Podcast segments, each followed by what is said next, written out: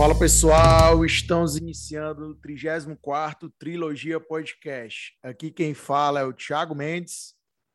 Salve, salve, Gilberto Salles na área.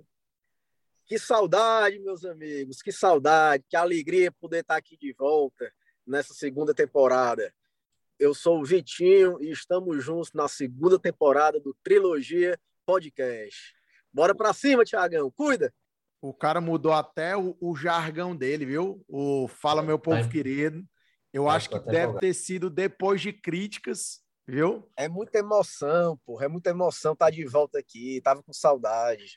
Agradecer todo mundo aí que nesse tempo parado perguntou cadê o trilogia, não vai voltar e tudo mais. Eu tenho certeza aí que vocês vão gostar da nossa segunda temporada. Tem muita novidade, tem produtos aí a serem lançados que a gente em breve Vai Repita! Tem produtos aí que a gente vai divulgar aí nessa segunda temporada. Tenho certeza aí que o nosso público, que é muito boêmio, viu? Vai gostar bastante aí dessa novidade. Então, agora, sem mais delongas, vamos para o nosso Gil News.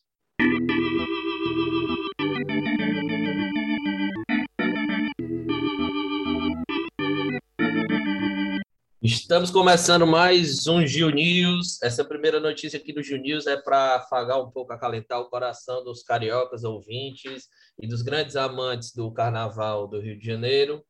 A Rio Tour, empresa de turismo da Prefeitura do Rio de Janeiro, que é responsável pelo lançamento do edital, liberou é, essa semana que o Carnaval do Rio de Janeiro será feito em 2022. Previsão que ocorram 500 desfiles de blocos oficiais em 40 dias, do dia 17, 27 de janeiro, desculpa, 6 de março. Os 40 dias, viu, meu amigo? De carnaval, isso aí é para é, é tirar o atraso, não é, negado? Rapaz, quem estava aí na expectativa, né? Porque esse ano não teve carnaval, muita gente aí foi cogitado, inclusive, o carnaval ser colocado para julho, né? Porque a gente imaginava que talvez em julho a pandemia já tivesse acabado, mas infelizmente não. Mas tudo aponta que os adultos e até os próprios adolescentes vão se vacinar até o final do ano, né? No Brasil inteiro. Então, provavelmente o Brasil já esteja vivendo a nova realidade. E para os foliões aí, né? Se preparem que, inclusive, até um, um filósofo, viu, Vitinho? Ele diz que sempre depois de pandemias como essas, que ocorrem no mundo inteiro, ocorrem pandemias sexuais. O pessoal fica tudo desesperado após pandemias como essa. Não é filósofo, não, macho. Eu acho que é estudo científico mesmo. Tem um boom populacional aí, tem um. A negada vai tirar o atraso. Eu acho que, na verdade, eu, eu falei filósofo, é sociólogo. É um sociólogo ah, okay. que ele, sociólogo. ele disse que disse que depois de pandemias como essa ocorrem movimentos pandemia sexual. O pessoal tá desesperado, né? Todo mundo, todo mundo em casa, né, Vitinho? Com certeza, fazendo menino, né? É. Você foi um deles, né? Eu fui um deles, graças a Deus. Manuzinha tá aí com oito meses já. É, sem querer ser o tiozão do, do podcast, né? Mas vamos lá, 40 dias de, de, de carnaval, a prefeitura anunciando isso aí em agosto. Será que vai? Será que vinga? tem muito chão daqui para lá, né, pessoal? Qual é a ideia de vocês aí? é, um, é um evento que o cara, eles liberaram sem liberar, porque sempre tem aquela ressalva, né? Que o evento vai acontecer, é, será condicionado às determinações estabelecidas pelos órgãos competentes do combate à Covid. Ou seja, ninguém sabe o que é que vai acontecer em janeiro de 2022. Isso aí tá. Se, eles, se for liberado no Rio de Janeiro o Réveillon e ninguém sabe ainda o que é que vai acontecer, que eles esperam uma festa de 2 milhões só, de pessoas só em Copacabana. Então é aguardar e ver como é que a pandemia se desenvolve. Quando chegar mais perto, a gente pode ter alguma noção da situação. Hoje é bem complicado. Eu acho como aí, é que vai Gilberto, funcionar isso. Eu acho que é o seguinte: eu acho que o Rio quis se antecipar às outras localidades. Porque, querendo ou não, o Rio é uma das referências de carnaval junto com Salvador, eu acho que ele quis se antecipar, porque muita gente já está comprando passagem para o Réveillon, como você disse, né? Para o Rio e para outras localidades famosas.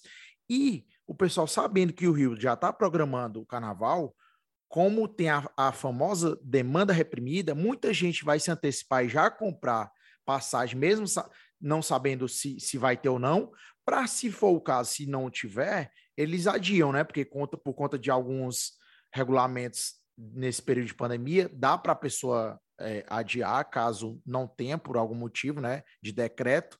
Então, acho que o Rio quis se antecipar. Isso aí, é, esses 40 dias está é incluso, na verdade, a, gente, ele, a notícia sai como carnaval, mas é já o pré-carnaval, aqueles bloquinhos de rua e tudo mais, né? A, as escolas de samba e o carnaval em si mesmo do Rio. Então, eu acho que o Rio, Rio quis se antecipar mesmo para que movimente né, o, o, o mercado de turismo, que o Rio precisa muito desse mercado para sobreviver. E o que é que temos mais, Gilberto Salles? Tomara que dê certo, né? Nossa torcida é que dê certo realmente, que seja. É um período maravilhoso. É, quem já foi, quem conhece, sabe como é que é esse pré-carnaval no Rio de Janeiro, que aqui em Fortaleza até que começou a ter, mas lá realmente é, é fantástico. Enfim, nossa torcida é que dê tudo certo e que isso realmente aconteça. Perfeitamente. E aí, passando na frente, até um pouco, pouco não, né? Totalmente a ver com o assunto do episódio. Essa semana também está começando a Paralimpíada, né? Finalizamos a Olimpíada de Tóquio, estão começando os Jogos Paralímpicos. Na terça-feira pela manhã, é, às 8 horas, tem a, a cerimônia de abertura. E essa Paralimpíada tem alguns, algumas curiosidades, né? Algumas situações, até pela pandemia ela tem menos, menos participantes do que a, a Olimpíada de, de, do Rio de Janeiro, mas tivemos duas, é, duas modalidades novas, que é o para taekwondo e o para badminton, viram, irão, viram, é, 4.400 atletas de 167 países competirão em Tóquio, e o mais legal, teremos transmissão, hein, gente? Então, você que quer acompanhar a Paralimpíada, vá se checando durante a semana os canais Sport TV e Globo, que até evento ao vivo na Globo, em TV aberta e rede nacional vai ter. É um grande diferencial desse ano, né? É, eu acho que estão dando a importância devida para a Olimpíada. A Globo já anunciou que vai interromper a transmissão para apresentar as disputas olímpicas. É, mais do que merecedor a importância e o destaque para esses atletas. O Brasil vem com uma boa, com uma boa é, turma aí de atleta, né? vem novamente com recorde na, no atletismo, o mesmo, o, o mes, a mesma quantidade do, de 2016, eu acho, ou só perde para 2016, mas realmente é uma boa quantidade de gente. A gente vai sentir falta aí do basquete e do rugby é, que não vão que não vão participar, mas o Brasil é muito bem representado aí no atletismo e na natação. Maravilha, como o Vitinho disse, o Brasil é uma potência, né, paralímpica. Ele realmente é, sempre chega bem, fica ali circulando entre o top 10. Inclusive nessa, nessa Olimpíada, Paralimpíada, né?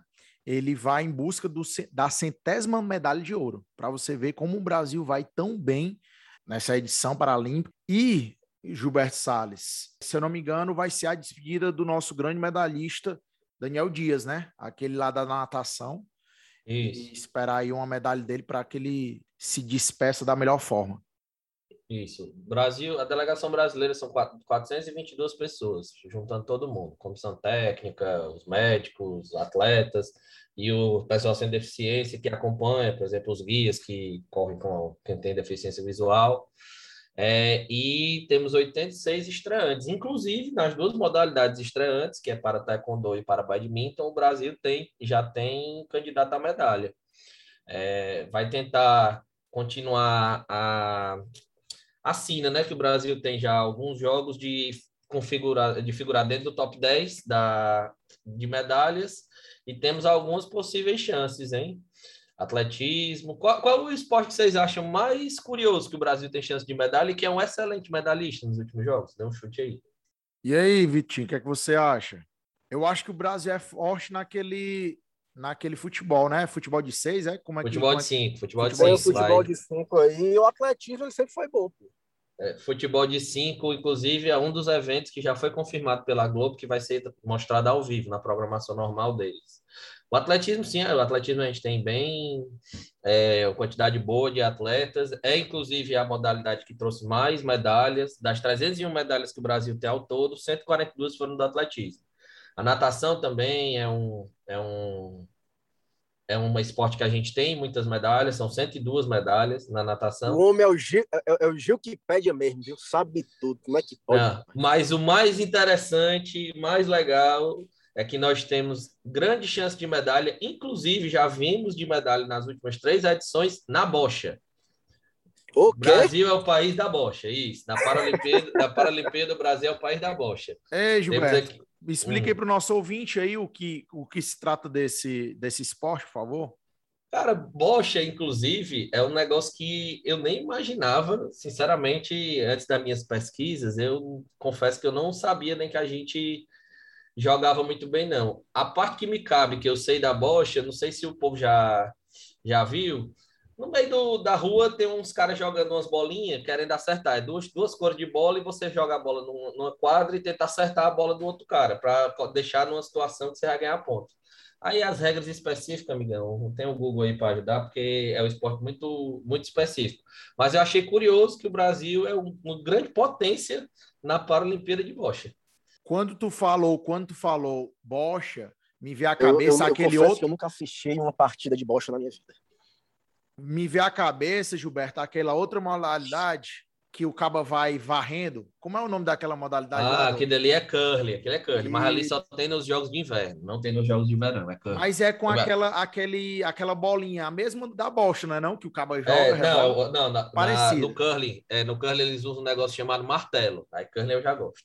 Eles Ei, usam um negócio chamado esse, martelo. Esse, é um esse Gilberto é, é, Wikipedia. É uma máquina, o homem é uma máquina. Cara, eu tava vendo aqui, tem muito esporte bacana, né? Que tem o goalball, tem o vôlei sentado, tem o ciclismo, canoagem, remo, para taekwondo, ou seja, são várias modalidades que a gente imagina que não como é que como é que vai ter um ciclismo é, é, Paralimpíada, como é que vai ter uma canoagem ou um, um, um vôlei sentado no Paralimpíada. Ou seja, são modalidades que a gente, por desconhecimento, até um certo preconceito, a gente acha que não tem, mas tem, e o Brasil tem grandes representantes. É realmente um evento, um evento fantástico e que a gente merece dar a importância devida. Tomara, fica aqui minha torcida, para que as redes sociais, os, os blogueiros lá, o pessoal que está aí é, é, no Instagram, Twitter, que deu tanto, que alavancou tanto as Olimpíadas, também faça esse mesmo trabalho, os influencers aí na, com a Paralimpíada. Eu acho que vai é. ser bacana, vai ser emocionante, vai ter muito hino brasileiro sendo tocado. E como trilogia também é história, né? A Paralimpíada de agora representa a chegada do time de refugiados, né? Da mesma forma que teve nas Olimpíadas. O time é composto por cinco homens e uma mulher e esse essa chegada desse time ele representa algo histórico que faz parte também de uma homenagem é, àquele que é considerado o pai do paradesporto, que é o médico Ludwig Gutmann, viu, Gilberto? Filho mais velho de uma família de judeus ortodoxos. Ele... Peraí, peraí, peraí, peraí, peraí, peraí. Tá tudo indo bem. Como é o nome do médico aí mesmo? Ludwig Gutmann. Ele é de família de judeus ortodoxos. Ele estudou. E aí, Gilberto, procede? Ele estudou medicina na ah, Universidade. Tá, tá bom. Na tá Universidade bom, tá de Breslau, na Polônia. Ele era o diretor do hospital da cidade quando, com a ascensão de Adolf Hitler ao poder e a anexação da Polônia, deixou o país para se proteger da perseguição nazista e refugiou-se com a família na Inglaterra. Então. Alô, Senac, alô, Senac, vamos patrocinar, Senac. Cursozinho de inglês aqui, por favor. Não é inglês, viu? É polonês, viu? Por favor. Tá valendo é... qualquer coisa, é... Tá valendo qualquer coisa. Então é ah, isso. Com essa, com essa parte histórica aí, como o Vitinho disse, eu acho que é importante essa essa cobertura que está sendo dada e os, eu acho que o pessoal da internet que movimentou muito na época das Olimpíadas, tem que sim que movimentar, porque é aquela coisa que a gente falou, vai falar, inclusive, agora no, no segundo bloco das Olimpíadas, a importância da representatividade, porque as crianças que tenham deficiência, elas vão se ver como possíveis paralímpicos, né, para atletas no caso, que eles podem sim ganhar premiações, podem ganhar medalhas. É muito importante essa representação em algo que o Brasil vai muito bem, né? Então, para gente que gosta de torcer do, no Brasil, até no, na Bila, até no, no, no, no time de botão, é, assistam, deem esse apoio, movimento as redes sociais, que eles merecem, que eles representam muito bem o nosso país. É isso, Gilberto. É isso aí. Você que tá, gostou de toda essa notícia, está pensando em acompanhar a Paralimpíada, pode, como eu falei, pode ficar ligado. Os grupos Globo vão destinar três canais da Sport TV para transmissão da Paralimpíada, da Paralimpíada, e na Globo terão transmissões pontuais, interrupção de programação para é, transmitir as disputas ao vivo. E a Paralimpíada vai do dia 24 de agosto ao dia 5 de setembro de 2021. Então aí tem muito tempo para você acompanhar os nossos brazucas aí nas modalidades da Paralimpíada. Maravilha. E agora quem acompanha as Olimpíadas, né, tá saudoso aí, que tava acordando as madrugadas que nem o Gilberto, que nem o Vitinho, quando a Manu acordava, ele assistia uma partida de vôlei ou outra. Assiste esse nosso segundo bloco, tá muito especial, falando sobre as Olimpíadas, sobre a atuação do Brasil, sobre as curiosidades, sobre a parte histórica. Tá muito bacana, eu tenho certeza que vocês vão gostar. Então agora, sem mais delongas, vamos para o nosso segundo bloco.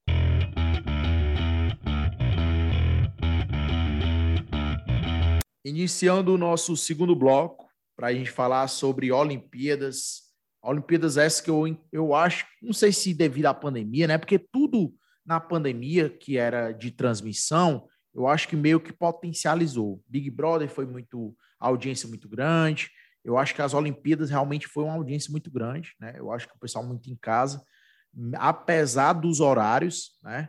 Gilberto Sales é, que acompanhava todas as madrugadas aí, Vitor Matos também acompanhando as Olimpíadas. E realmente, inclusive, o Brasil conseguiu equiparar né, a mesma atuação passada. O que é que você achou dessas Olimpíadas, Vitinho? Rapaz, casou direitinho o horário, viu? Porque, como todo mundo sabe, a Manu tá com sete meses aqui, acabou de fazer sete. Então, a madrugada é animadíssimo aqui em casa. Então é o seguinte: acordava, botava a Manu para dormir, ficava assistindo, ficava assistindo a Olimpíada. Não tinha coisa melhor. Comentando direto nos grupos com o Gilbertinho, também tomava, tomava um Guaraná em pó e alguma coisa para ficar para ficar acordado a madrugada todinha assistindo. Ritalina, eu acho ele estava tomando. E, e sensacional. Em relação ao, ao, à audiência da Olimpíada, macho, mais do que mais do que a questão da pandemia, eu acho que foi o engajamento das redes sociais.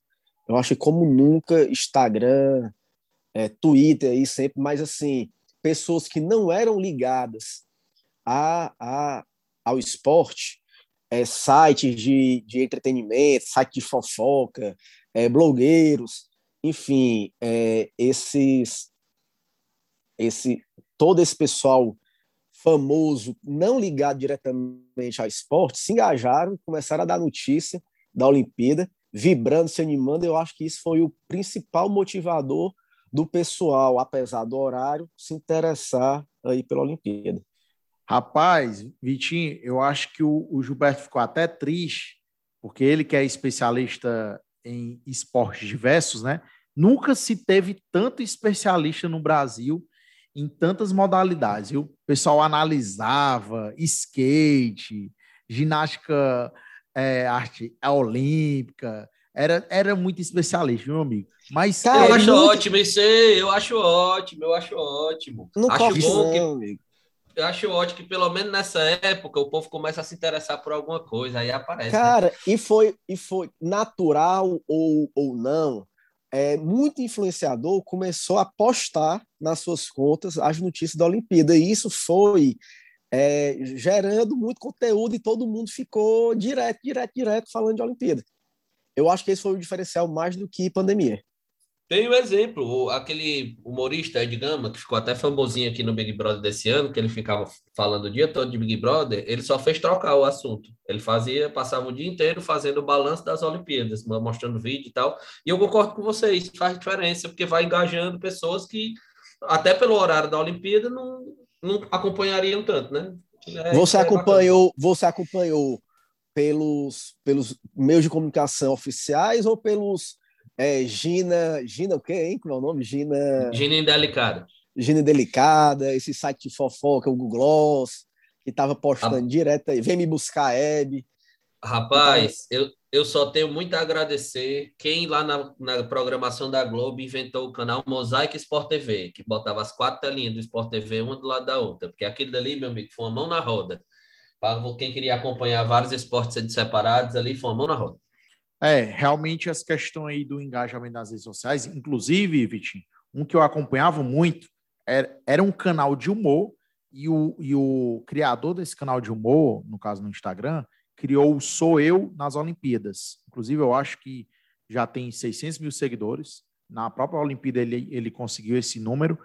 E atualmente ele mudou para Sou Eu no, no esporte. Né? É, realmente o pessoal compartilhava muito e já chegava naturalmente as notícias para a gente, né? não precisava nem pesquisar muito, que nem as fofocas aí, quando chegam para a gente no Explorar, as notícias do, das Olimpíadas chegavam também. E Vitinho, é, qual foi o esporte que lhe surpreendeu, que você não conhecia, né? Porque esse ano teve a, a primeira vez do skate, e eu não sabia, Vitinho, que o Japão era é, uma potência no skate. Não você é, sabia? Para gente, a gente é, ter noção como é a diferença de cultura. Até pouco tempo atrás, recente, diria o que, 20, 30 anos atrás, é, skate era, uma, era sinônimo de vagabundagem. É, vagabundagem, total. Era proibido em São Paulo. Tinha, tem uma história em São Paulo que não lembro que era o governador ou o prefeito que proibiu proibiu o pessoal andar de skate embaixo de viaduto. Era literalmente um, um esporte marginalizado, né? É, cheio de, de, preconceitos. E tá aí. É, não só no Brasil, mas Japão, Estados Unidos, mostrando aí serem potências nessa modalidade. Teve o surf também, que entrou, um esporte que sempre também foi marginalizado, que depois foi que veio com, com os mundiais de surf, foi que isso mudou um pouco, mas sempre existiu também um preconceito em relação aos surfistas. E falar em surf, a internet não, não perdoa, né? De novo mais do que as notícias, Thiago, os memes do, dos eventos olímpicos, a, da, dos acontecimentos, eram o que mais movimentava a internet. É, falando aqui de surf, uma pergunta: a Yasmin Brunet foi ou não foi para Tóquio? Ela foi ah. para casa dela, isso sim. Yasmin Brunet, ela quis roubar a cena de toda forma, né?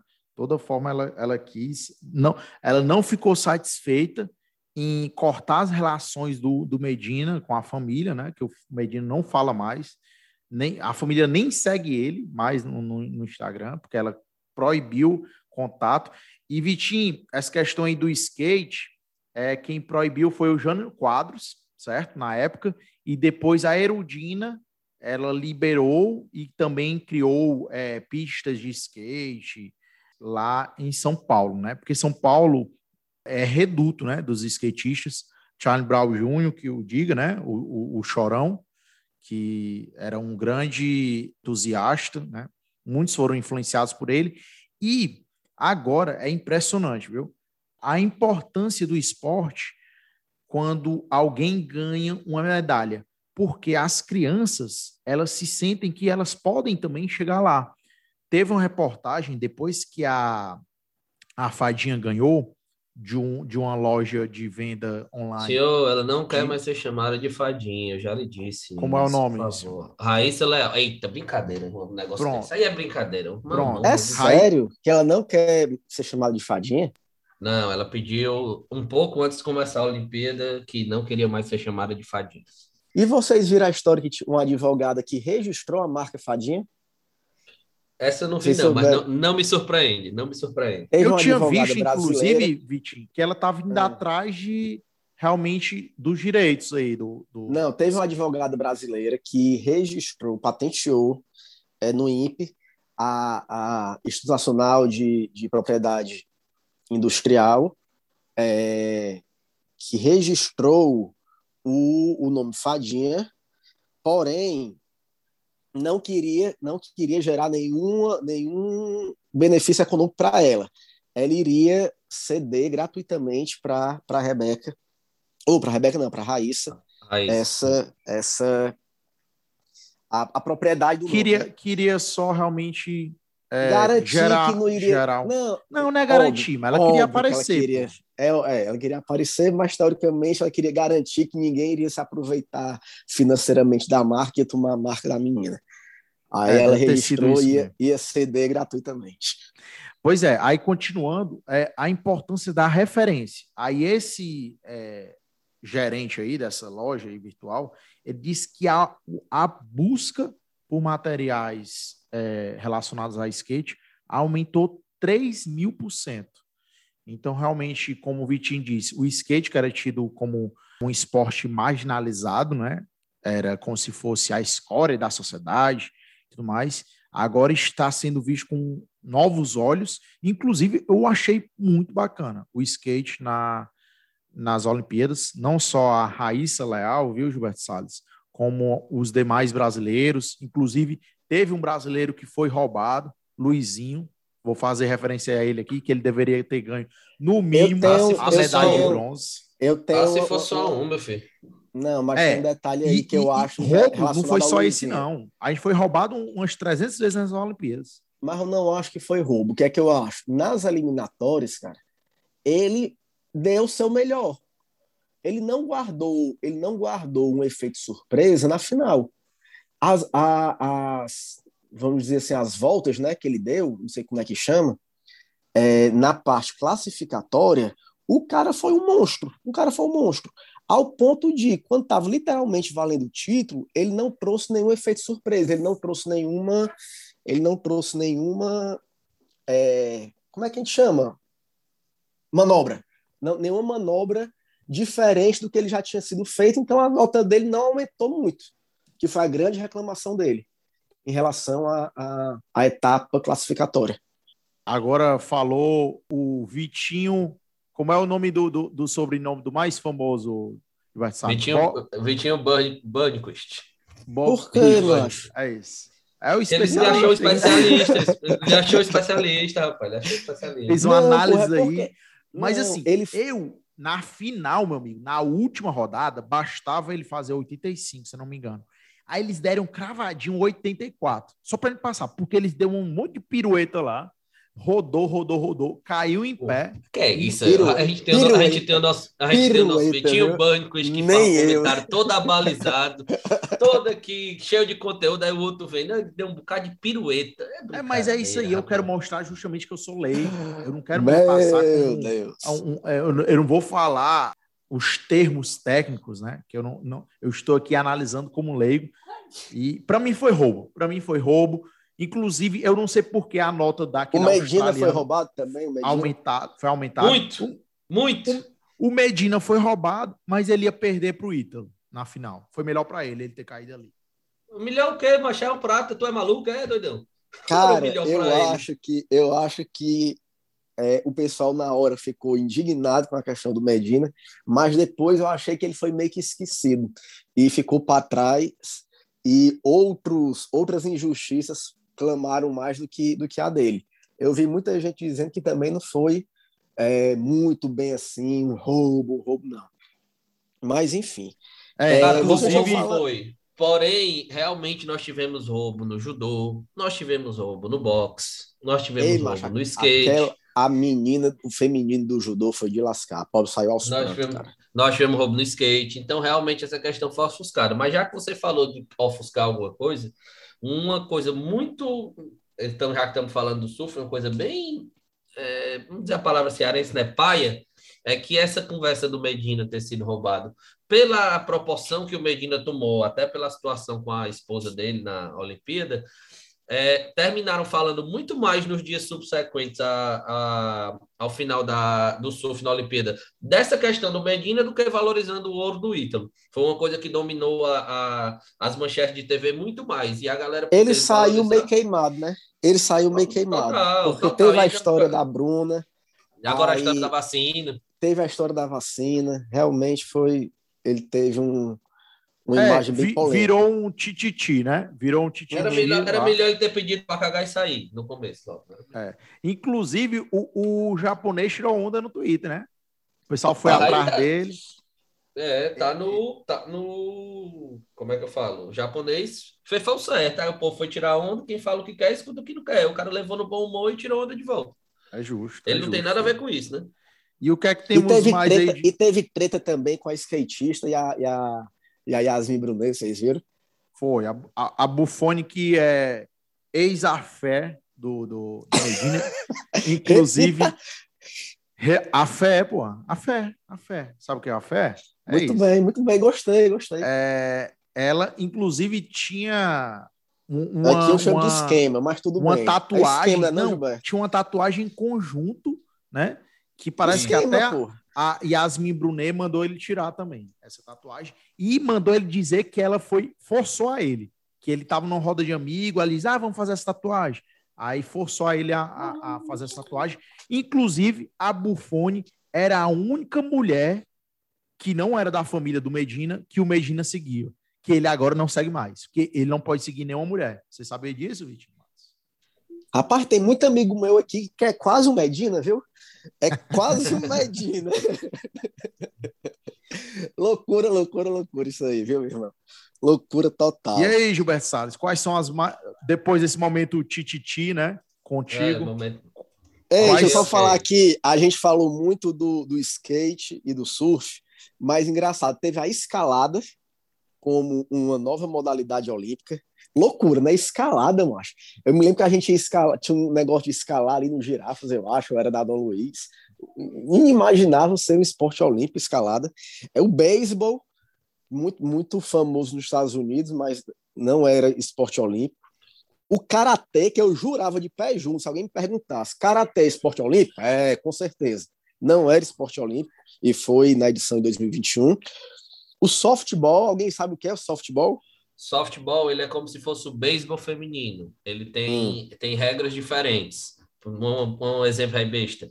No beisebol, o cara arremessa normal, ó, por cima. No softball, você tem que arremessar é, pegando a mão por baixo. Aí tem outras nuancezinhas, mas é mais ou menos isso aí.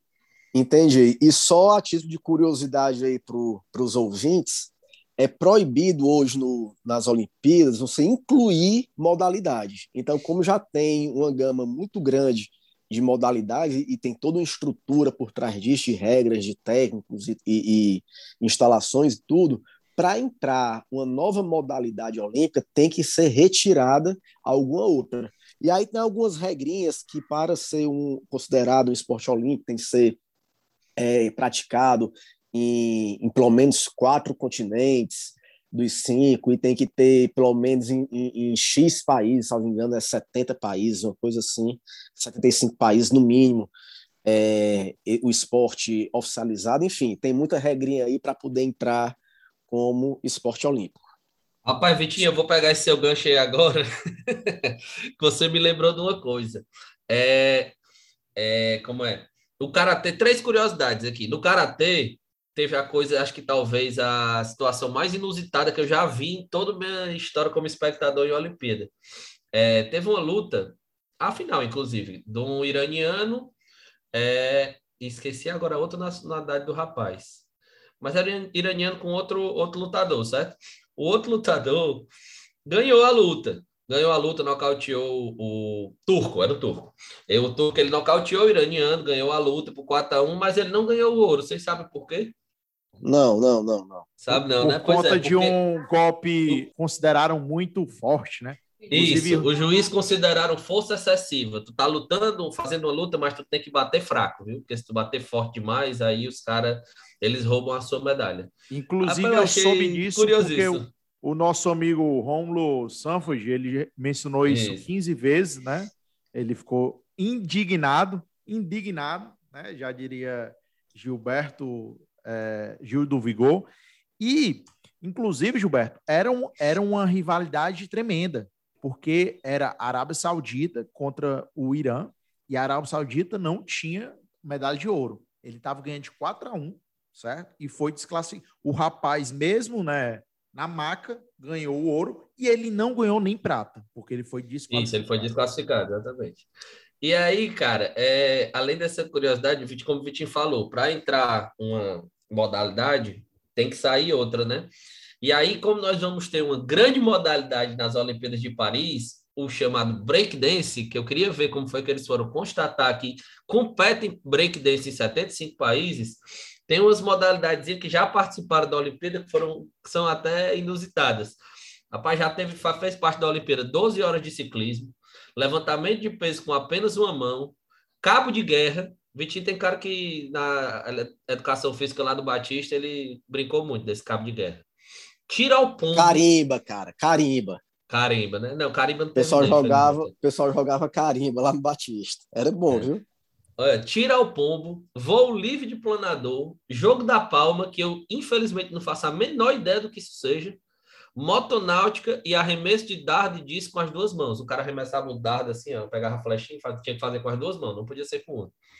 É mole, rapaz. A Olimpíada também é cultura. Né? E pois é, e essa questão aí de entrar novos esportes, eu acabei de consultar o papai Google aqui, é por conta que o local da Olimpíada ele tem direito a indicar, certo? Na verdade, tem direito não, ele pode indicar e o COI acata ou não.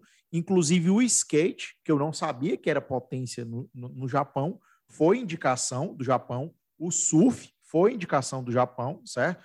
E o breaking dance foi indicação agora da França, talvez provavelmente deve ser uma potência também, né? E no próximo, na, na, nas Olimpíadas de Paris, vai entrar o kitesurf também, né? E provavelmente eu acho que vem medalha aí para o Brasil, porque o Brasil é muito forte. E quem sabe de algum amigo nosso, né? Que todos os finais de semana o pessoal tá lá no É o que eu ia dizer. Será que né? vai ter medalha aqui pro Ceará, hein? Pode ser, Rapaz, pode ser. Mas tu falou uma coisa interessante. É... Nosso amigo Cati Tasfó aí tá ouvindo? É, mas aí ele, está, ele meio que se aposentou. Pegou, é, tá, agora ele tá intertemporada. Agora ele vai pro skate, lá em é, Londrina. Londrina, é, né? É, rapaz. Mas eu acho, cara, que até o próprio país sede, às vezes, pode influenciar isso aí, porque aproveitar, como o Vitinho falou, eu também era uma pessoa que, eu, quando eu falei assim, rapaz, karatê vai entrar na Olimpíada, karatê não é esporte olímpico, não, porque a gente talvez confunda com taekwondo, enfim, judô, essas coisas. E eles pegaram justamente um país que tem, assim, uma certa familiaridade com karatê e, no caso do skate, que o povo, assim, aqui no, na mídia brasileira, venderam muito as três brasileiras, que realmente eram atletas muito, muito importantes no cenário mundial, mas as duas líderes do, do ranking mundial no feminino eram japonesas. E as favoritas para ganhar as medalhas eram japonesas. Então, talvez os caras aproveitaram também o país sede para unir o útil ao agradável, né? Porque Até uma coisa que eu descobri nessa Olimpíada, uma coisa que eu descobri nessa Olimpíada é que eu não sabia que o Japão era potência em tantos esportes assim no mundo até para possibilitar que o país sede tenha algum destaque, tenha alguma medalha de ouro em, algum, em alguma modalidade. Para ter ideia, um, já existiu é, uns Jogos Olímpicos que o país sede não ganhou nenhuma medalha de ouro, que foi no Canadá. O Canadá foi o único país que sediou uma Olimpíada e aí não ganhou nenhuma medalha de ouro. Então, talvez até para proporcionar que o, o, o país sede tenha um destaque, uma relevância aí no quadro de medalhas. Rapaz, pois se é. botarem a Olimpíada na Argentina de novo, é, vão, ter que vão, ter que incluir a modalidade churrasco lá. senão o tango, não, vai dar, não. Tango, pô. É, alguma coisa não, não entrou tipo, break não vai dar, não. Se a, se a Rebeca Andrade fosse um país, ela tinha mais medalha do que a Argentina. Handball, cara. A Argentina é boa no handball, gol de mão. Ela era boa até no rock da grama também, cara, mas não, não dá mais não. Deu nada. Deu, falando, falando nisso, país sede, né? O, o Bernardinho vai treinar o, o, o vôlei masculino da França. É isso? Isso. Uhum. isso. Para 2020, Olimpíada, começa lá. Para 2024, na charmosa Olimpíada de Paris. Vai ser boa, viu, essa Olimpíada? O Brasil, vai... que inclusive foi uma decepção, né? No vôlei masculino. Aquele, Cara, aquele é. sete. Aquele sete. 20 tava a, 20 a 12, 12 meu amigo. Não pode Loucura perder. Total. Se o Bernardinho tivesse total. ali, ele não teria perdido, não. Ele entraria em quadro, mas não teria perdido. Cara, loucura. É, atribui muito ao técnico, né? Que não alterou, que não fez mudanças ali estratégicas naquele momento que, que o Brasil estava levando a sola para tentar reagir. Voltando e o fator um psicológico também, mano. Quando eles levaram aquela virada ali, eles se acabaram. Inclusive, eles foram para a disputa de terceiro colocado, que deram a, a medalha, que o Gilberto Salles ficou revoltado com a medalha de bronze para a Argentina, porque eles, eles simplesmente desistiram. Porque eles tinham tudo para ganhar da Argentina, passar o trator, e, e não jogaram sério porque eles estavam É focados em ganhar famoso. a medalha de ouro. Aquele famoso Galvão. Oi, Tino. Sentiu. O time sentiu, pô. O time sentiu a, a lapada da derrota por É 3 a isso. 0 E Gilberto 3 a 0 Salles- não, foi 3 a 1 Aprove- é, antes de encerrar essa questão dos esportes adicionados e os esportes que já tiveram, você sabia que o, é, o futebol americano já teve nas Olimpíadas em Isso aí, 1904 rapaz. em 1932 o, o, o futebol americano participou certo, das Olimpíadas, mas ele ficou só provisoriamente, porque existe esses esportes indicados pela, é, é, pelo país sede, eles ficam provisoriamente. Eles só vão se estabilizar com o tempo, certo? Aí tem voto da maioria aí, das federações, enfim. Esses indicados pelo, pelo, pelo Japão, que foram beisebol, karatê, escalada, surf e skate, eles ainda estão provisoriamente. Eles precisam se estabilizar para que fique realmente como um, um esporte olímpico é, em todas as demais é, sedes. Ei, É, quero acho- trazer duas polêmicas aqui é, para ouvir, para ouvir os amiguinhos. Pode falar ou tu quer complementar alguma coisa aí, Gilberto? Gilberto Salles. A Loura, enfim, vou falar duas polêmicas aqui que eu anotei para a gente discutir que vai ser bom. Uma, é, vocês viram que os Estados Unidos calcula o, o quadro de medalhas diferente de todo mundo, né? Sim. Todo mundo coloca quadro de medalhas, primeiro colocado, maioria de medalhas de ouro. Isso. E com isso a China foi a grande vitoriosa Calma, nas Olimpíadas de calma. 2022. Aí vem os americanos que não, não, não aceitam perder. E aí inovaram, não, pessoal, peraí, peraí, não é a primeira vez, né? Já em outras edições eles também fazem isso. É, o que vale é a quantidade total de medalhas e não a quantidade de medalha de ouro. E nisso o os Estados Unidos iria a primeiro O senhor está Colocado. desatualizado, viu, senhor? O, os É Estados mesmo? Unidos ganhou uma medalha a mais que a China de ouro. Sério? 39 a 38. Você talvez tenha visto a notícia antes de encerrar, que eles estavam colocando já como na verdade, frente. verdade. 39 a 38, tô vendo Isso. aqui. Isso. Total. É porque, na verdade, eles passaram, eu acho que no último dia ou no penúltimo dia, eles passaram o tempo todo atrás da China. Aí eles talvez Verdade, eles já verdade. utilizassem esse critério aí da quantidade de medalhas e no, no, no sprint final aí ele ultrapassou a, a China. Rapaz, na realidade, tem, é, tem coisa por dois lados aí. Os dois puxaram a sua sardinha.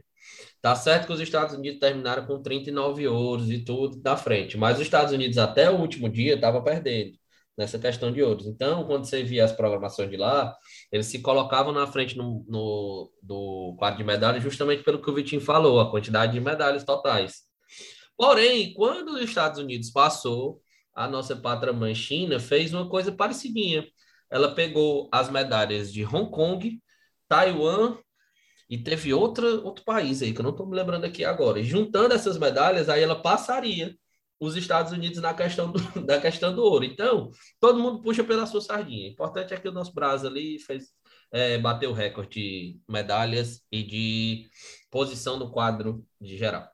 E por E a segunda. não, não Hum. passou em medalha de ouro, né, do recorde, porque ele só igualou, porque Isso. novamente fomos roubados no box, certo? Porque a menina ganhou os três rounds e perdeu por unanimidade. Aquilo ali não existiu, não. Aquilo ali foi, foi roubo. É, e teve do- duas medalhas que normalmente a gente já conta já conta antes de começar a Olimpíada, que é no vôlei de quadra, seja masculino ou feminino, e no vôlei de praia, masculino ou feminino. São modalidades que o Brasil sempre sempre consegue É, o vencer, vôlei de praia realmente foi. né, Não conseguiu nem avançar no início, nem né? avançar. Teve a cearense, a Rebeca, né? E agora que eu lembrei, né? Essa questão do, do da sede indicar, eu não sei, provavelmente o Brasil é, é, solicitou, mas não deve ter sido acatado. Era bom a gente ter futsal, né? Porque futsal com certeza era garantia de medalha para o Brasil. Mais ou menos, né? O Brasil é bom, mas não é mais essa disparidade toda, Não, não. talvez Futebol não, de não areia, o fosse, não fosse bom. Talvez não fosse é, ouro. Sim, mas tem Portugal e tudo mais. Mas medalhazinha a gente é, teria uma grande chance de era garantida, com certeza. Futebol de areia também, apesar de como você, meu amigo Thiago, é um grande conhecedor de futebol de areia, você é acompanha conheço muito. bem, conheço bem. É, o Brasil também não tem mais essa disparidade toda para os outros países. Hoje ficou uma coisa muito nivelada. Como Já que você entrou nesse, nesse hum. mérito aí do futebol de areia, disse que eu tinha conhecimento, você acha que em algum momento as Olimpíadas vão, é, vão trazer o EA Sports? Cara, eu acho sim. Eu acho que é, queira ou não queira, é, tem gente que não acha esporte, e eu sou bem conservador também nisso aí, mas acho que como a Olimpíada ela acompanha o como se fosse a mentalidade da época, então e até pelas pelas modalidades que eu falei que já tiveram, né? Levantamento de peso com a mão, cabo de guerra, né? Foi cabo de guerra foi de 1900 a 1920. Devia fazer sentido na época para ter cabo de guerra. Então, com cada vez mais esse, os esportes se se massificando. Hoje geram bilhões de uma indústria que gera bilhões de dólares. Eu acho que é só questão de tempo mesmo. Só arranjar uma brecha. É, e eu acho, querendo ou não, também influencia os patrocinadores. Se chegar patrocinador forte, ó, eu quero que tenha essa modalidade aqui. Aí o COI, meu amigo, recebendo dinheiro. Aí com certeza. Podia rolar um futevôleizinho também, né? Já pensou? E o, e o, e o, o beach, beach né? Que agora tá todo mundo. Ô, oh, modinha.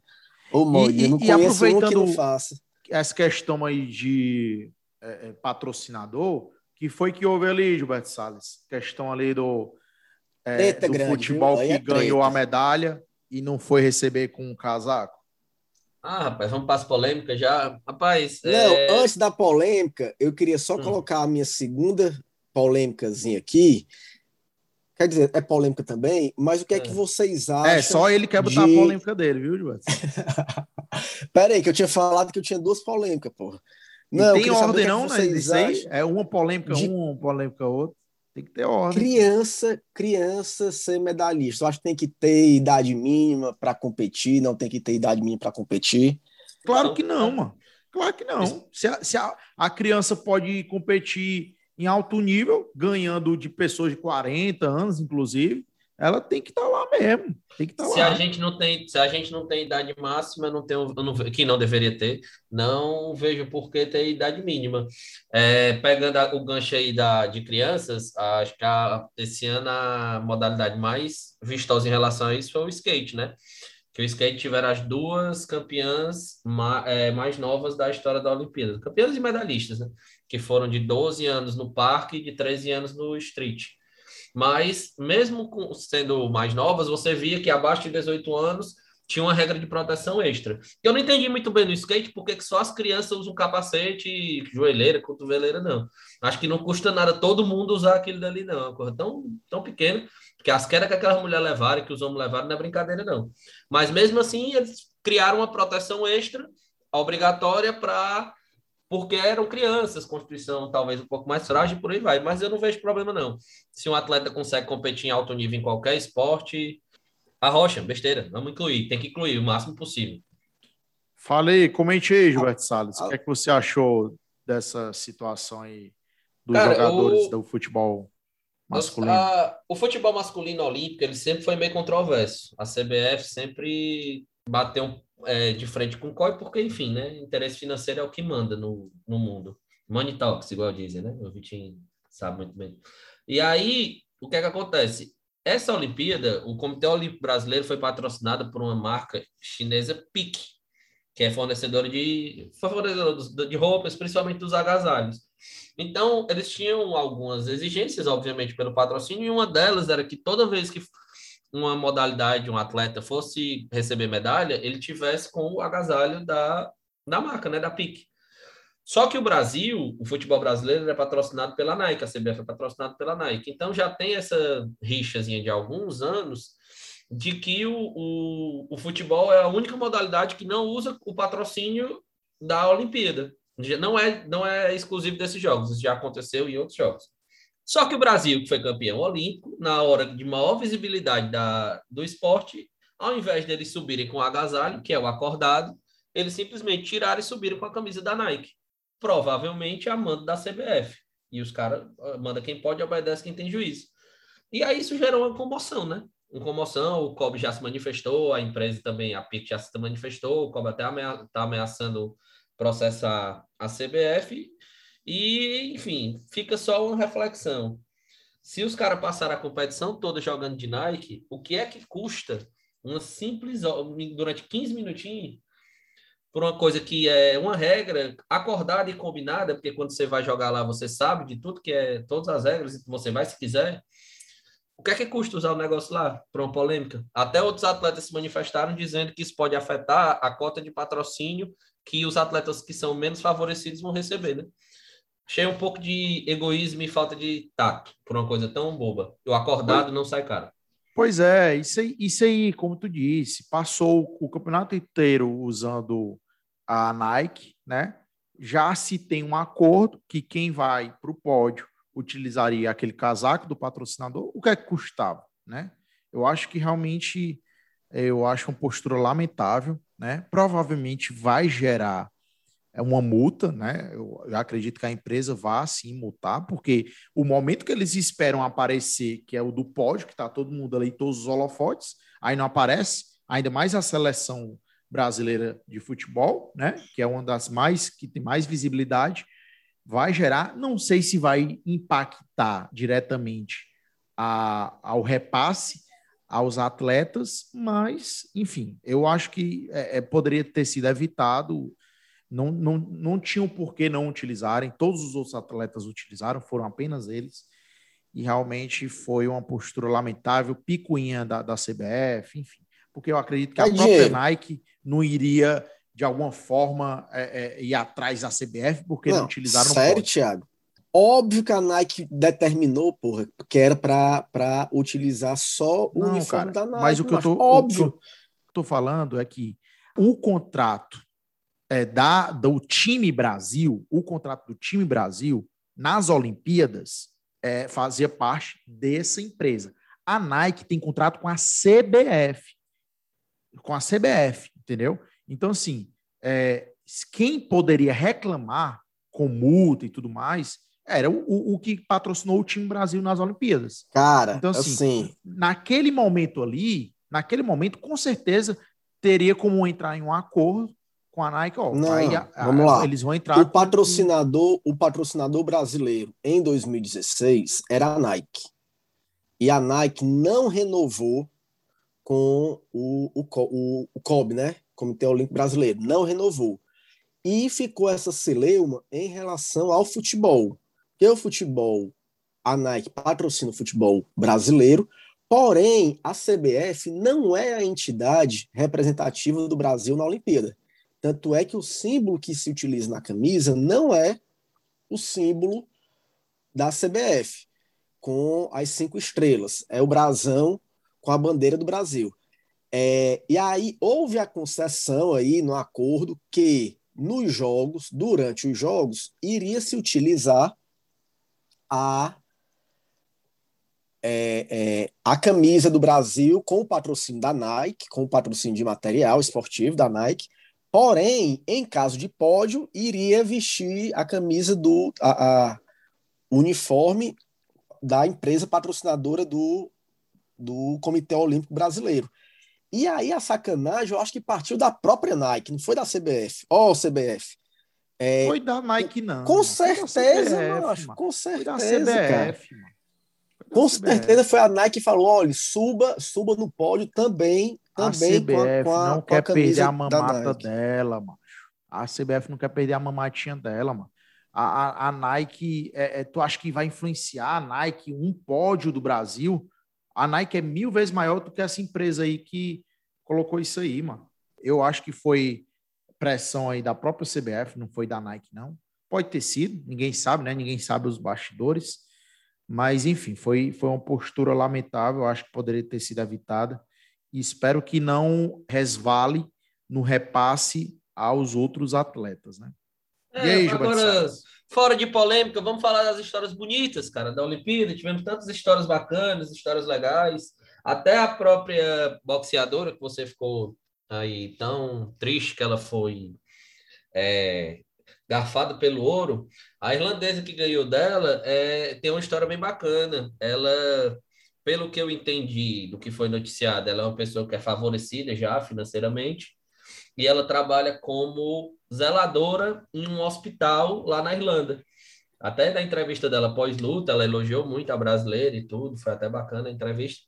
E falou, perguntaram se ela ia parar de trabalhar agora, que ela é campeã olímpica e tudo, e ela disse que não, que não, não, não via a hora de voltar para o hospital dela para ver as pessoas e mostrar a medalha dela para o pessoal que trabalha, ou seja, uma pessoa que também se doa pela comunidade que vive. Muito bacana. Tiveram várias histórias assim de pessoas desfavorecidas ou que tem, tinham problemas, ou enfim, histórias emocionantes nesse ciclo olímpico. E você, Vitor Matos, você viu alguma história aí que lhe impactou? Cara, histórias bacanas e curiosas, né? É, teve, teve, de novo, eu atribuo à internet o sucesso do Darlan, do Darlan Romani, né? Darlan Romani, eu acho, que é do que é do arremesso de peso brasileiro, que ficou em quarto. Darlan Romani, que, o romântico. O romântico. É, o cara realmente foi considerado o atleta mais fofo aí da delegação brasileira é, pela internet. Fizeram até uma vaquinha, cara. Achei fantástico isso aí. É como, o, como é, é, é a interação, principalmente na internet, desses sites aí, muda realidades. Foi feita uma vaquinha para ele arrecadar dinheiro para é, a Olimpíada de Paris 2024. E, cara, em dois dias já bateu o recorde. Dois dias já bateu o recorde do valor. Ele realmente caiu na graça, na graça dos brasileiros. Tem muita história. Tem a história que, pela primeira vez em mais de 100 anos, foi dividida uma medalha de ouro no salto em altura. Não sei se vocês viram. Não lembro agora quem foi os, o, a, a nacionalidade eu sei que era um italiano. E um Qatari. E, um do Catar, exatamente. Isso. E tem uma história bacana, cara, que o italiano ele já tinha se contundido né, no Mundial e, e passou um tempo aí se recuperando. E, e, o, e o atleta do Catar foi fundamental ali no apoio para ele não desistir. Parece que ele não ia para essa Olimpíada. Ele levou e... o gesso dele, da contusão. Essa, Total. E aí na, tem a quantidade de pulos limitada e os caras empataram e o, e o, e o, e o juiz né, ofereceu a oportunidade de ter um salto extra para cada um e ambos abriram mão e no momento histórico dividiram aí o primeiro, primeiro lugar, o pódio. É, foi bacana. O, o italiano, ele perdeu o Rio por causa de uma fratura e aí, como o Thiago falou, ele levou o gesso lá. Há 113 anos não, não acontecia essa divisão de ouro. Que, inclusive, o próprio cara do Catar como não acontecia há tanto tempo, os caras não sabiam nem se podia, né? Aí o cara do Catar foi perguntar para o juiz se eles podiam dividir. Enfim, foi uma situação muito bacana. Cara, tu falou do Darlan. Darlan, para mim, ele é o... Brasil ele teve várias.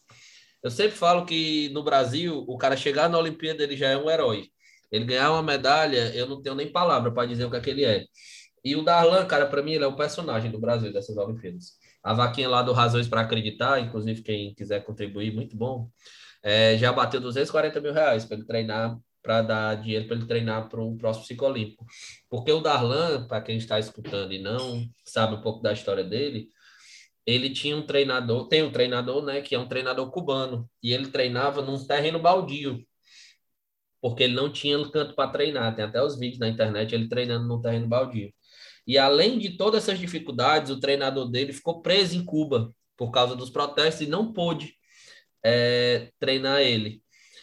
E aí ele fazia os vídeos dele treinando no quintal dele e mandava para o treinador. E o treinador via técnica e tal, ou seja, era um treino EAD, à distância. E mesmo assim o cara foi lá, chegou e ficou em quarto. Eu não sei nem qual é o adjetivo que eu falo para um rapaz desse. Gilzinho, só para ser justo aqui, o Darlan, ele de fato é, treinou naquele terreno baldio, mas ele treinou no terreno baldio durante a pandemia, porque por causa do isolamento social, a, o, o, o, ginásio lá, a, a, o campo que ele treinava foi fechado, não podia entrar, porque pelas regras de distanciamento e tudo. Então, para ele não não perder o ritmo, ele meio que que tirou o mato ali do terreno baldio do lado da casa dele e começou a treinar ali. De fato, história de grande superação do brasileiro Darlan. E tu falou aí que da dificuldade de um atleta brasileiro por falta de incentivo ir para uma Olimpíada, da dificuldade de subir ao pódio e do feito gigante para a nossa realidade, que é levar a medalha de ouro.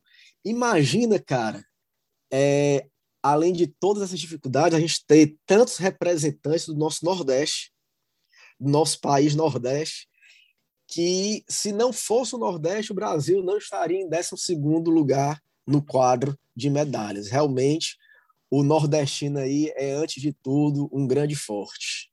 É, vocês estão falando questão de superação, e eu também considero, como o Gilberto falou, que o Darlan é uma grande figura aí de superação. Apesar de ter sido quarto, eu acho que mesmo assim ele é vencedor. Eu acho que não é só a medalha.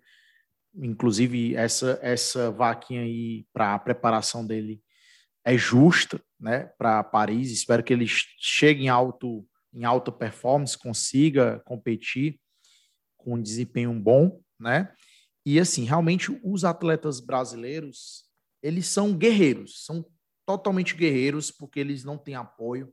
Inclusive, o abençoado governo federal extinguiu o Ministério da, dos Esportes, né? Nesse atual governo, foi cortado verbas é, do Bolsa Atleta, que o Bolsa Atleta é uma bolsa que é dada para atletas que têm condições em chegar em, em medalhas, né?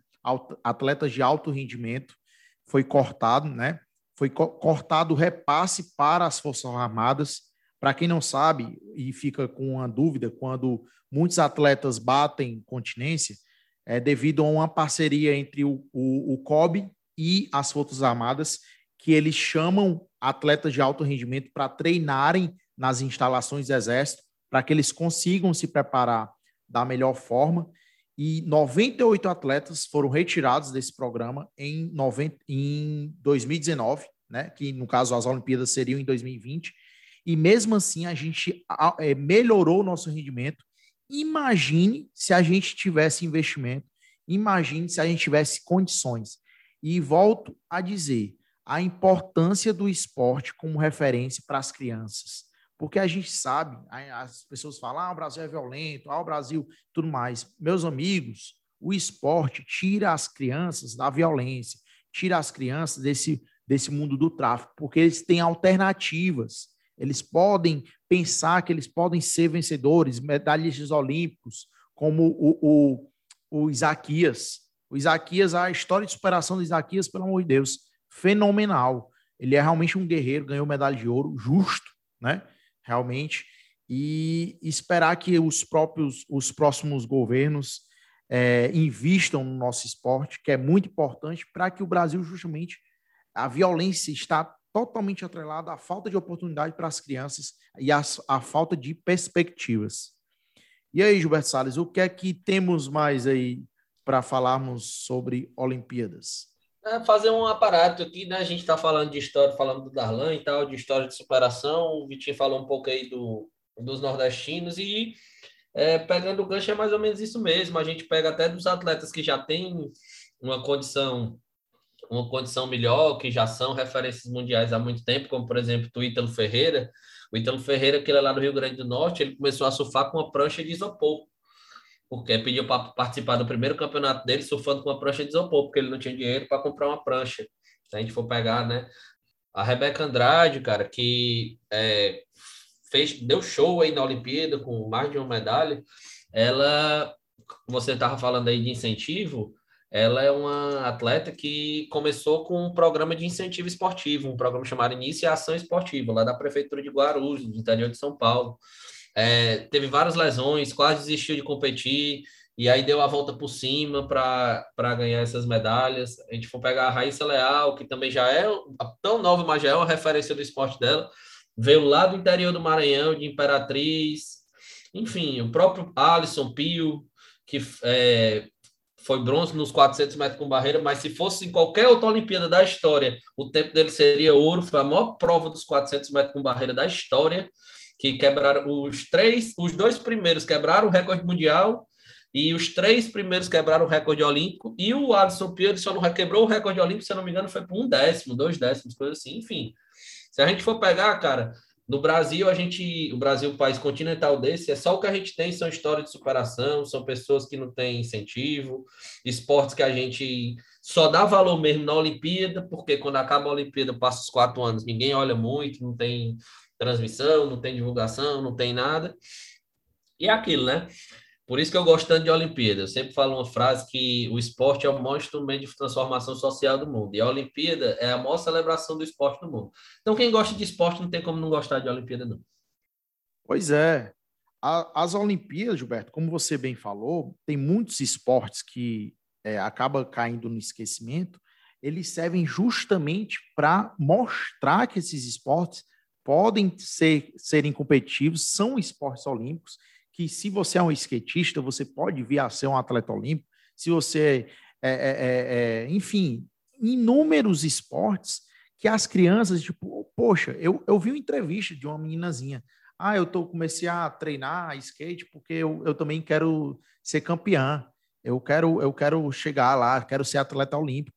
Isso, rapaz, isso é o que precisa que a, vire referência para que a gente tenha várias é, é, o Gilberto Sá disse que ela não quer ser chamada, mas eu vou utilizar novamente, várias fadinhas, né? Várias, vários ítalos, vários Isaquias, para cada vez mais surja, porque aí as crianças vão ter a esperança, eu posso ser.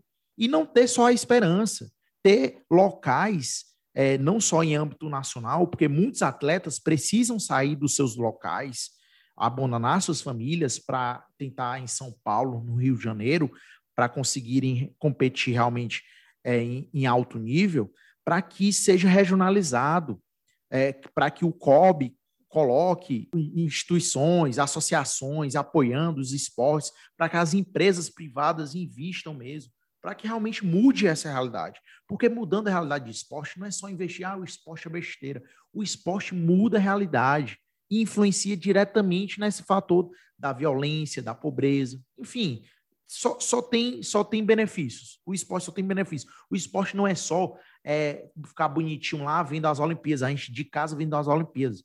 O esporte é criar perspectivas, é gerar possibilidades. E então, Gilberto Sales, passando para a gente não se alongar tanto, você tem mais alguma curiosidade, alguma coisa que você queira dizer sobre as Olimpíadas?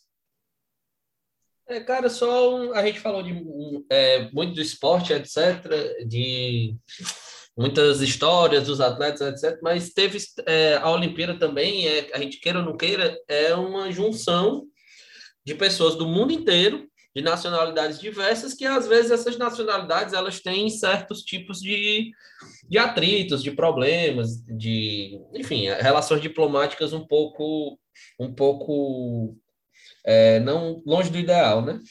E isso já resultou, tem um, já que a gente já vai também falar de dica cultural, eu lembrei de um filme que fala sobre um episódio muito ruim, muito negro, na, muito complicado da história das Olimpíadas, que é, foi o atentado dos Jogos de 1972, onde um grupo terrorista chamado Setembro Negro é, sequestrou 11 11 participantes da delegação israelense e terminaram matando esses 11 participantes.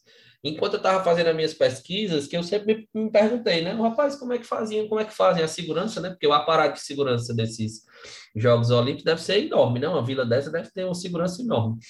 E aí eu vi que nos Jogos Olímpicos de Londres, em 2012, para garantir a segurança de todas as, as delegações, o governo da, do Reino Unido instalou mísseis em prédios residenciais para garantir a, a segurança na Vila Olímpica. Ou seja, lá você estava lá, tinha o seu prédio, ia lá no teto, pronto, tinha lá um mísselzinho para qualquer tipo de problema com ataque terrorista, né? Mas você vê como tem certas coisas, certas nuances dos jogos que talvez a gente nem se pegue, né? E por questões históricas. A própria Rússia, que por, pelo, pelo antidoping, pelos casos generalizados de antidoping, ainda não pode competir como país, delegação de país mesmo, é, compete como Comitê Olímpico Russo, enfim, existem várias nuances extra-esportes, vamos dizer assim, extra-campo, né? Na, num evento tão grande como as Olimpíadas, que às vezes a gente não se atenta tanto. Inclusive, falando, é, falou a questão da Rússia, a China ela compete com três delegações, né? Ela é a, a China mesmo, a Hong Kong e qual a outra? Ilhas. Taiwan. Taiwan. É. Olha aí quem voltou aí para contribuir. Taiwan.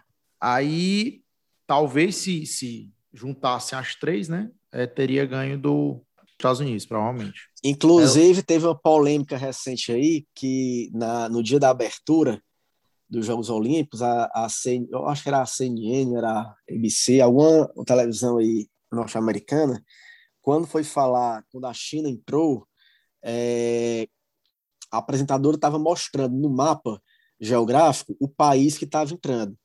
E quando foi na hora de falar do, do, da China, ele mostrou o mapa sem o território de Taiwan e sem o mar, o mar que, que, que banha parte da China. E, e aí gerou, foi, foi tão politicamente isso aí, foi tão sério que gerou uma nota do governo chinês em relação a isso. Que não estava reconhecendo, os Estados Unidos não estavam reconhecendo o território de, de Taiwan. É, meu amigo, é. tem muitas nuances aí das Olimpíadas que envolvem as Olimpíadas. A gente às vezes acha que é besteira, mas envolve questões diplomáticas, né? Se você pegar o histórico realmente das Olimpíadas, é, se a gente puxar, o Gilberto falou dessa questão aí do atentado, mas a, as Olimpíadas já foi palco para muitas polêmicas, né? Para atos também, é, é, existe assim, essa... revolucionários também. É porque Sim, é o seguinte, é, o esporte, é, é, muito difícil a gente desvincular o esporte da, da questão social onde os atletas vivem, né? E a questão social está diretamente ligada com a questão com questões políticas. E aí você sai do seu país carregando ali nas costas é, as dificuldades de problemas locais vividos, e é natural que quando você está ali numa posição de destaque, representando o seu país, isso existe um simbolismo muito grande. Isso é, é um simbolismo muito forte. E o COI, que tem suas razões, mas isso é muito discutido, de autorizar ou não, no caso eles não autorizam, nenhuma manifestação política no, no, durante os Jogos Olímpicos. Mas existem, existem situações emblemáticas que só o fato do atleta estar tá ali já é uma vitória, já é uma conquista política ali para o seu país. E não tem como desvincular isso de uma manifestação de resistência. Eu acredito muito nisso. Os Estados Unidos, recentemente, determinaram que o, que o, o, o Comitê Olímpico Americano ele não vai ele não vai punir nenhum atleta que pratique qualquer tipo de, de demonstração de expressão ali de cunho político, porque é o seguinte, o COI ele determina que o, o Comitê Olímpico do país é, puna o seu atleta. E o que foi que os Estados Unidos determinou recentemente, desde 2016, eu acho. Olha, eu não vou mais punir o meu atleta. Se o COI quiser punir, que ele puna o comitê americano, mas o atleta eu não vou mais punir. É, realmente é, essa questão de manifestações políticas sempre houve colocar uma cortina, né, para que não seja reverberado para o mundo inteiro, porque tinham medo desde sempre. O que é que esses atletas poderiam, quais seriam essas manifestações? Aí sempre, mas nunca deixou de ter. E tiveram punições históricas também por conta dessas manifestações, mas as Olimpíadas realmente elas nunca tiveram desassociada como o Vitinho disse, não tem como desassociar da realidade daquele atleta que está vivenciando no seu país, na sua realidade, na sua cultura. Então, por isso que ela sempre foi objeto é, de manifestações. Gilberto Salles, tem mais alguma coisa aí a, a, dizer? Rapaz, isso aqui é um assunto que a gente passava uma semana e meia todinha conversando e ainda não terminava as curiosidades. Mas, para não ficar aquela coisa muito longa, acho que a gente cobriu aqui o, uma boa, uma boa parte da, dos Jogos Olímpicos, de modo geral, e a, a grande participação da delegação brasileira nesse ano. É, maravilha. É, Vitinho, tem mais alguma coisa? Que agora a gente vai para as nossas dicas culturais. Você tem mais alguma algo a falar? Cara, só fazer realmente esse apanhado geral aí das Olimpíadas é na, na, minha cabeça é isso que eu falei, não tem como desassociar as Olimpíadas que aí vem lá da Grécia antiga. Vixe, né, agora que... vai puxar o momento histórico não, aí, viu, pô, Não, o momento histórico só para contextualizar, que vem no momento exatamente que tinha a trégua na Grécia, que tinha a trégua é, de guerras para um momento onde todas a, a, a o povo grego parava, dava um, um, um amistiço aí de paz para poder para poder jogar os Jogos Olímpicos. E voltou nos Jogos Modernos pelo pelo Puxa vida, me deu um branco o nome dele. Como é o nome dele, Gilberto? Cuda e o rapaz. Ah, peraí que agora você me pegou. Como é? Como? Não, o homem não estava prestando atenção, não. Não, eu estava dizendo o seguinte, que a, as Olimpíadas, elas vieram desde a antiguidade para trazer uma, um, um, um sentimento de união, de trégua, de paz. Por isso que ela é tão simbólica. Que na era, na era da Grécia, ali paravam-se as disputas territoriais para que pudessem festejar os Jogos Olímpicos. E aí os atletas eram exaltados e tudo mais, era um culto a deuses gregos. E aí uhum. na, na era moderna, na era moderna, voltou às Olimpíadas com, com o responsável por isso foi o Pierre Puxa vida, Barão de Cobertim. Barão de Cobertim. Barão de Cobertim. Cobertin, eu acho, não? Cobertin. É, Cobertin, mas eu não sou francês. Barão, Barão de Cobertin. É até o nome da medalha de honra. Isso. Não sei se vocês sabem, medalha de honra das Olimpíadas foi dada ao brasileiro. Foi dada ao brasileiro. Lembra o nome Van, aí, Gilberto? Vanderlei, Vanderlei Cordeiro de Lima. Cordeiro de Lima, naquela Olimpíada da Grécia. Então, assim, as Olimpíadas elas são muito simbólicas e eu acho que é, não tem como não tem como separar de eventos políticos porque o fato de atletas estarem lá de fato representa representa uma conquista da, na realidade local Ei, ei Vitinho, tu acha que o Vanderlei, se ele tivesse ganho medalha ali, e, e, o irlandês não tivesse pego ele, ele ainda seria lembrado? Não. Cara, vamos lá. Eu acho que ele, ele poderia ser lembrado como outros atletas são lembrados, né? Que seria uma medalha realmente histórica. Porra, a maratona. A maratona é, tem a origem na Grécia, né? O nome de uma cidade grega, que aí eu não vou lembrar de fato. Até li para falar aqui, até li para falar aqui, mas não, não, não vou lembrar com detalhes que o caba correu de uma cidade a outra para pedir ajuda na guerra entre Atenas e, e, os gregos e persas, eu acho, não vou lembrar Isso, agora. Então é a pronto. Então é a modalidade mais emblemática é o atletismo, é a maratona. E o Brasil ia fazer história, pô. Seria histórico aquilo ali. Agora, que aquele cabo, se fosse aqui no Brasil, ia ganhar uma mão de pé, ia, viu? Não, é, só para complementar, é, da maratona que você falou, o cara correu, o soldado correu 40 quilômetros para avisar que os gregos ganharam dos peças. E quanto ao Vanderlei, se aquele cara tivesse feito aqui no Brasil, eu tenho medo do que, é que teriam feito com ele. Não teriam só puxado, não. Porém, entretudo, contanto, todavia dê certo, já diria o meu professor de português, o... acredito que é a mesma coisa que eu chegar para vocês e eu perguntar quem, quem foram as medalhas. Me digam aí duas medalhas do atletismo brasileiro, fora o Vanderlei Cordeiro Lima. Pois é, silêncio, né? Eu lembro, eu lembro é, de um aí, só eu de tava falando, eu tava falando, porra, esqueci. João do Pulo. Hum. João do Pulo foi medalhista olímpico. Não, tá rindo porque a ah, menina, a, a menina, a, menina. Não, pô, peraí, de salto, salto com mal salto altura, mal reimagem. Não, mal reimagem é então, é salto em distância. Salto em distância, né? Foi mal. Salto, salto em, altura. Salto em altura é outro, que é salto com vara. Joaquim Cruz, tiveram alguns, enfim, Robson Caetano, que eu tô querendo dizer. Robson Caetano, é, teve aquele as... quarto, o, o, revezamento brasileiro. Sim, o problema foi... que eu tô querendo dizer é que quando o tempo passa, não, as pessoas terminam esquecendo, é natural. Bra... Do mesmo jeito e não tem um fato marcante. Quem foi. É.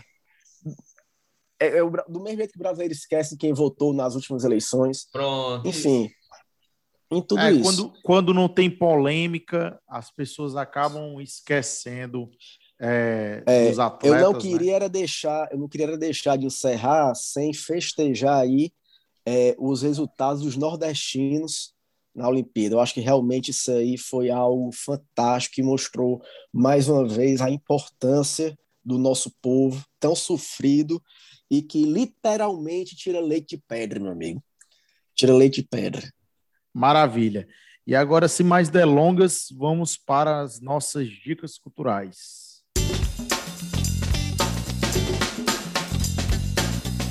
E voltando com o nosso quadro de dicas culturais que os nossos ouvintes gostam bastante, a gente não poderia deixar de, de sugerir algum tema, pode ser tema relacionado às Olimpíadas ou não, né?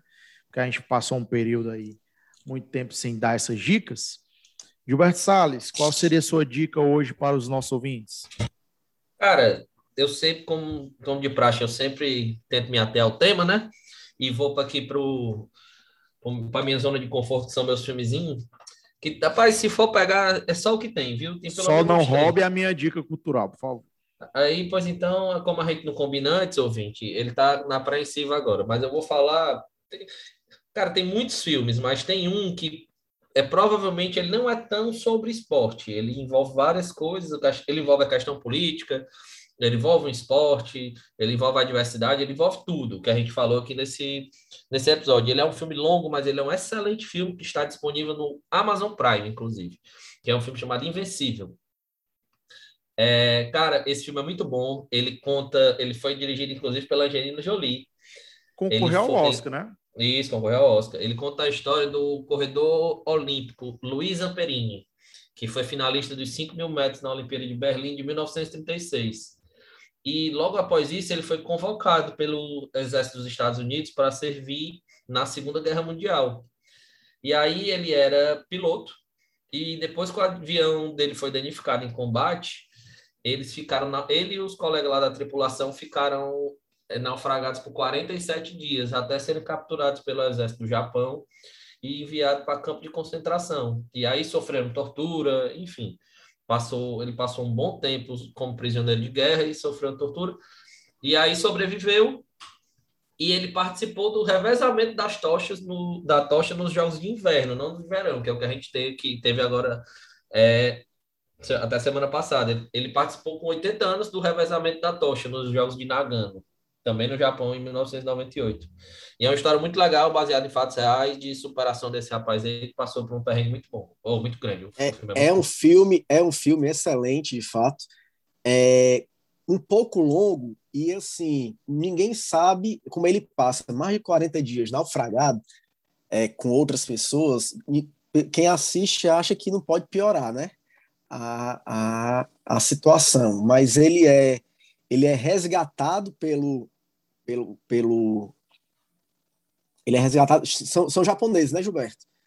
Pelo exército japonês. Resgatado assim, né? Ele é achado É, e levado. é, achado, e levado e levado para um campo de concentração e Isso. come o pão que o diabo amassou, meu amigo, na mão lá do, do, do coronel do quartel lá, do, do cabo do Rapaz, ele- comandante lá.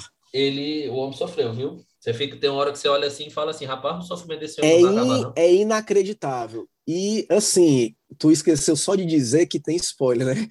No filme, porque tu já fala que ele, as últimas cenas do filme, é ele de fato levando a tocha olímpica. Ah, mas aí No- eu tenho que dizer que o cabo tá vivo, senão eu não vou dar uma, uma indicação cultural assim triste num negócio desse. O homem tá vivo, gente, o homem tá vivo. Realmente é um filme fantástico.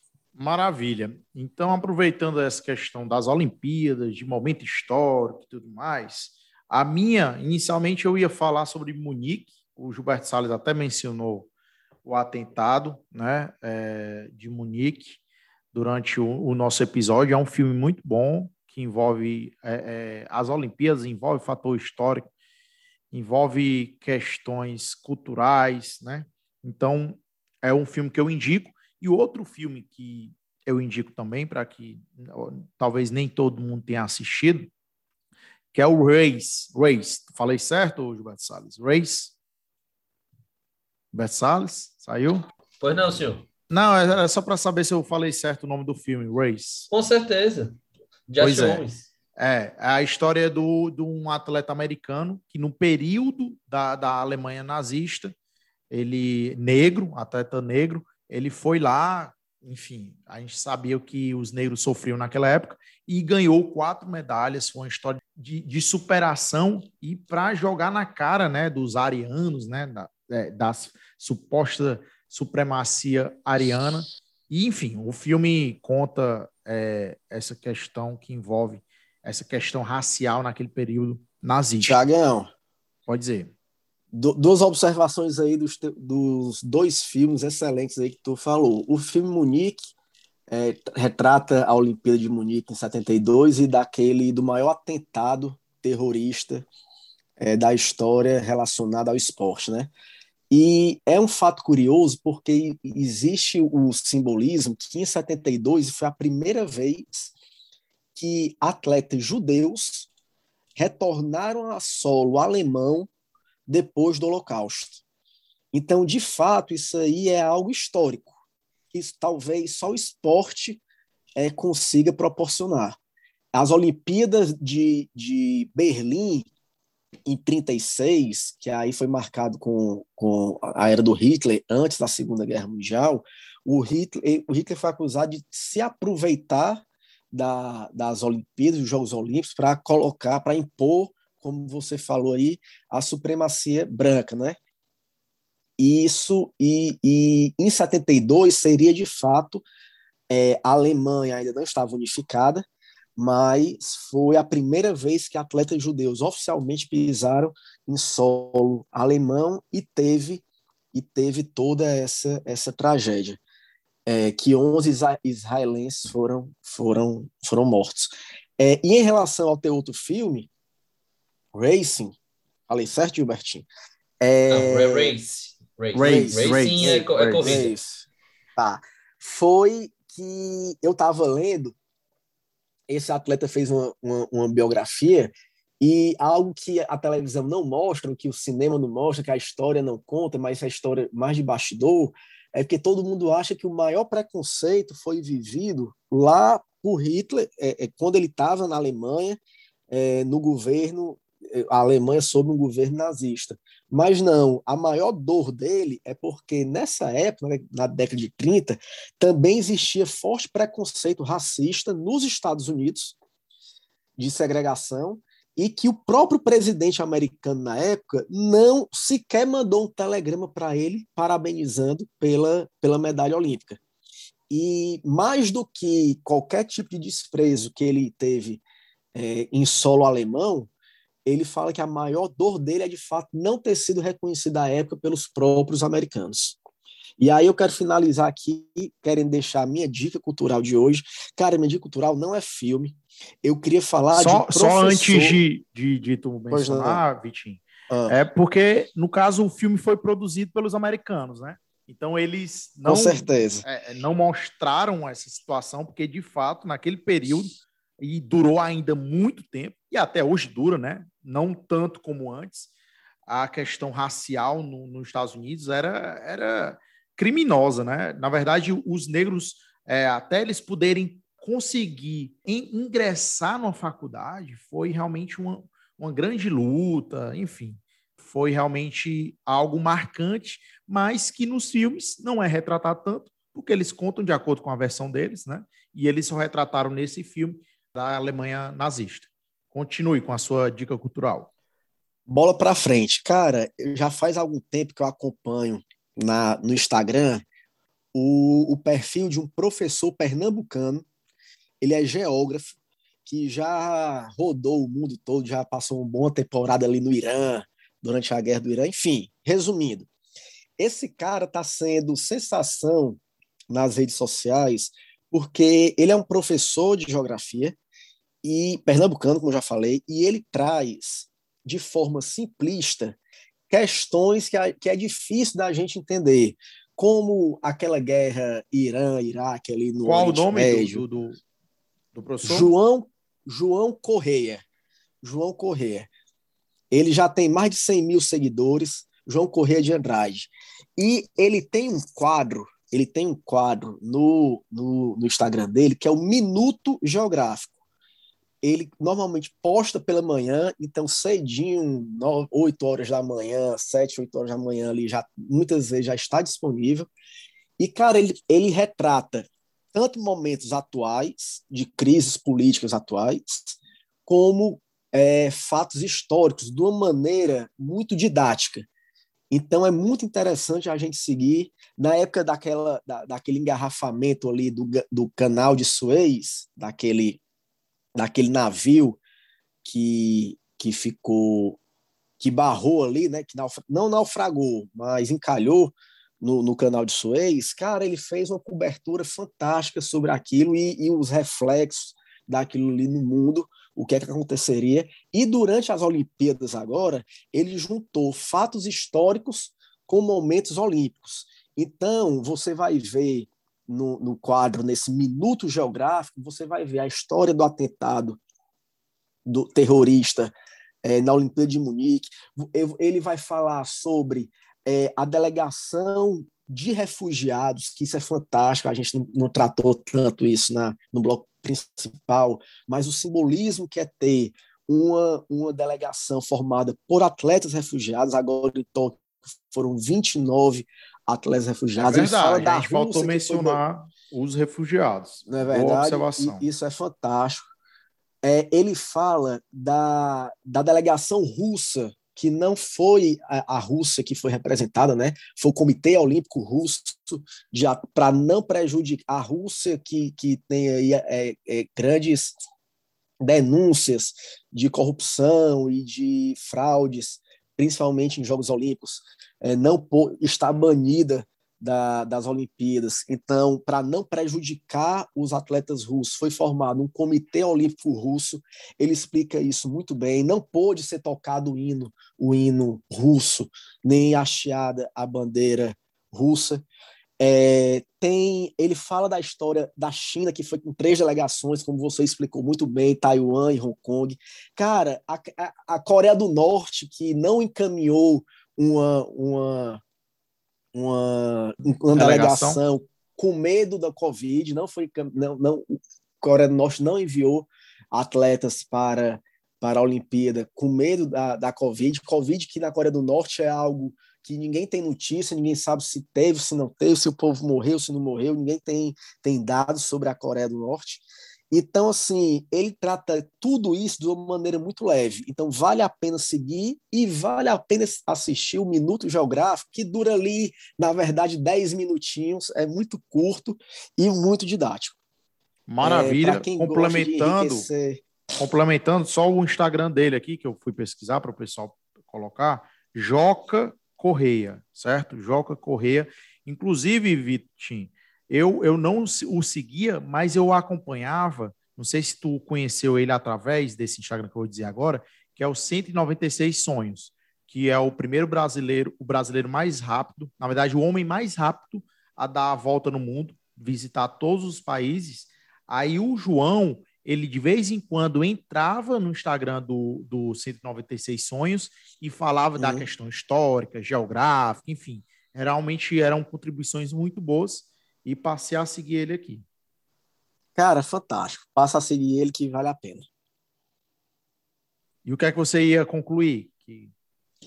Não, era só dizer isso, que vale a pena porque todo evento, seja atual, seja é, é, passado, é revestido de um contexto histórico. E quando a gente consegue entender o contexto histórico disso aí, é, a gente consegue compreender melhor esses problemas, principalmente disputas territoriais, que a gente aqui do Brasil tem muita dificuldade de visualizar é, conflitos no Oriente Médio, enfim, ali na Ásia. É, é fantástico, é fantástico. Um, só mais um detalhe: vocês sabiam que tem uma confusão gigantesca que não foi, que eu soube através do Instagram dele, que não foi muito divulgado, que nessa Olimpíada de Tóquio estava muito acirrado os ânimos entre a Coreia do Sul e o Japão. É, a Coreia do Sul, nesse momento, é, é, a Coreia do Sul pediu autorização do Comitê Olímpico de utilizar algumas, algum, é, algumas fazer algumas manifestações que foram proibidas, motivadas porque o Japão queria utilizar uma bandeira, não sei se vocês já viram uma bandeira japonesa, que além do sol no meio, ela tem listras vermelhas que imitam raios de sol. E essa bandeira, ela foi um símbolo da guerra entre o Japão e, da, e a Coreia. Coreia ainda unificada na época, foi um símbolo da guerra. E os coreanos se revoltaram e queriam também utilizar é, vestimentas, enfim, que, que faziam menção à vitória da Coreia em, em, disputas territoriais, mas é, o Comitê Olímpico Internacional proibiu isso aí. E isso não foi nem noticiado recentemente, para você ter ideia. Eu só Essa crise política. Mesmo. Nem olhei. A bandeira que tu falou, acho que é aquela bandeira do sol nascente, uma coisa assim. Exatamente. Pensava que você exatamente. estava dormindo, Gilberto Salles. Acordou? Não, tava. Que é isso, estou aqui acompanhando, rapaz. Toda a reflexão de vocês. Eu falo, dizem que eu falo tanto, tem uma hora que eu tenho que dar uma escutada também. Não, maravilha essa, essa pontuação, esse apontamento aí do Vitinho, essa questão histórica, geográfica, que, como a gente bem disse, não tem como a gente é, falar sobre a Olimpíada sem falar sobre história, né? sobre a questão geográfica. Inclusive, Vitinho, ele explica para quem tem muita dúvida sobre a questão de Israel e Palestina, tem um vídeo dele lá explicando. Eu já tinha visto, né? Como eu disse, eu não o seguia, mas eu já tinha visto outros materiais dele. É bem interessante. E espero que vocês tenham gostado aí do nosso episódio, do nosso retorno. Próximo episódio aí a gente vai voltar aí com os nossos convidados, com novidades especiais aí. Se vocês tiverem sugestões, vão lá no nosso Instagram, nosso direct, vão no nosso WhatsApp, feedbacks positivos, feedbacks negativos, que a gente vem com muita novidade aí na nossa segunda temporada. Um grande abraço e até o nosso próximo episódio.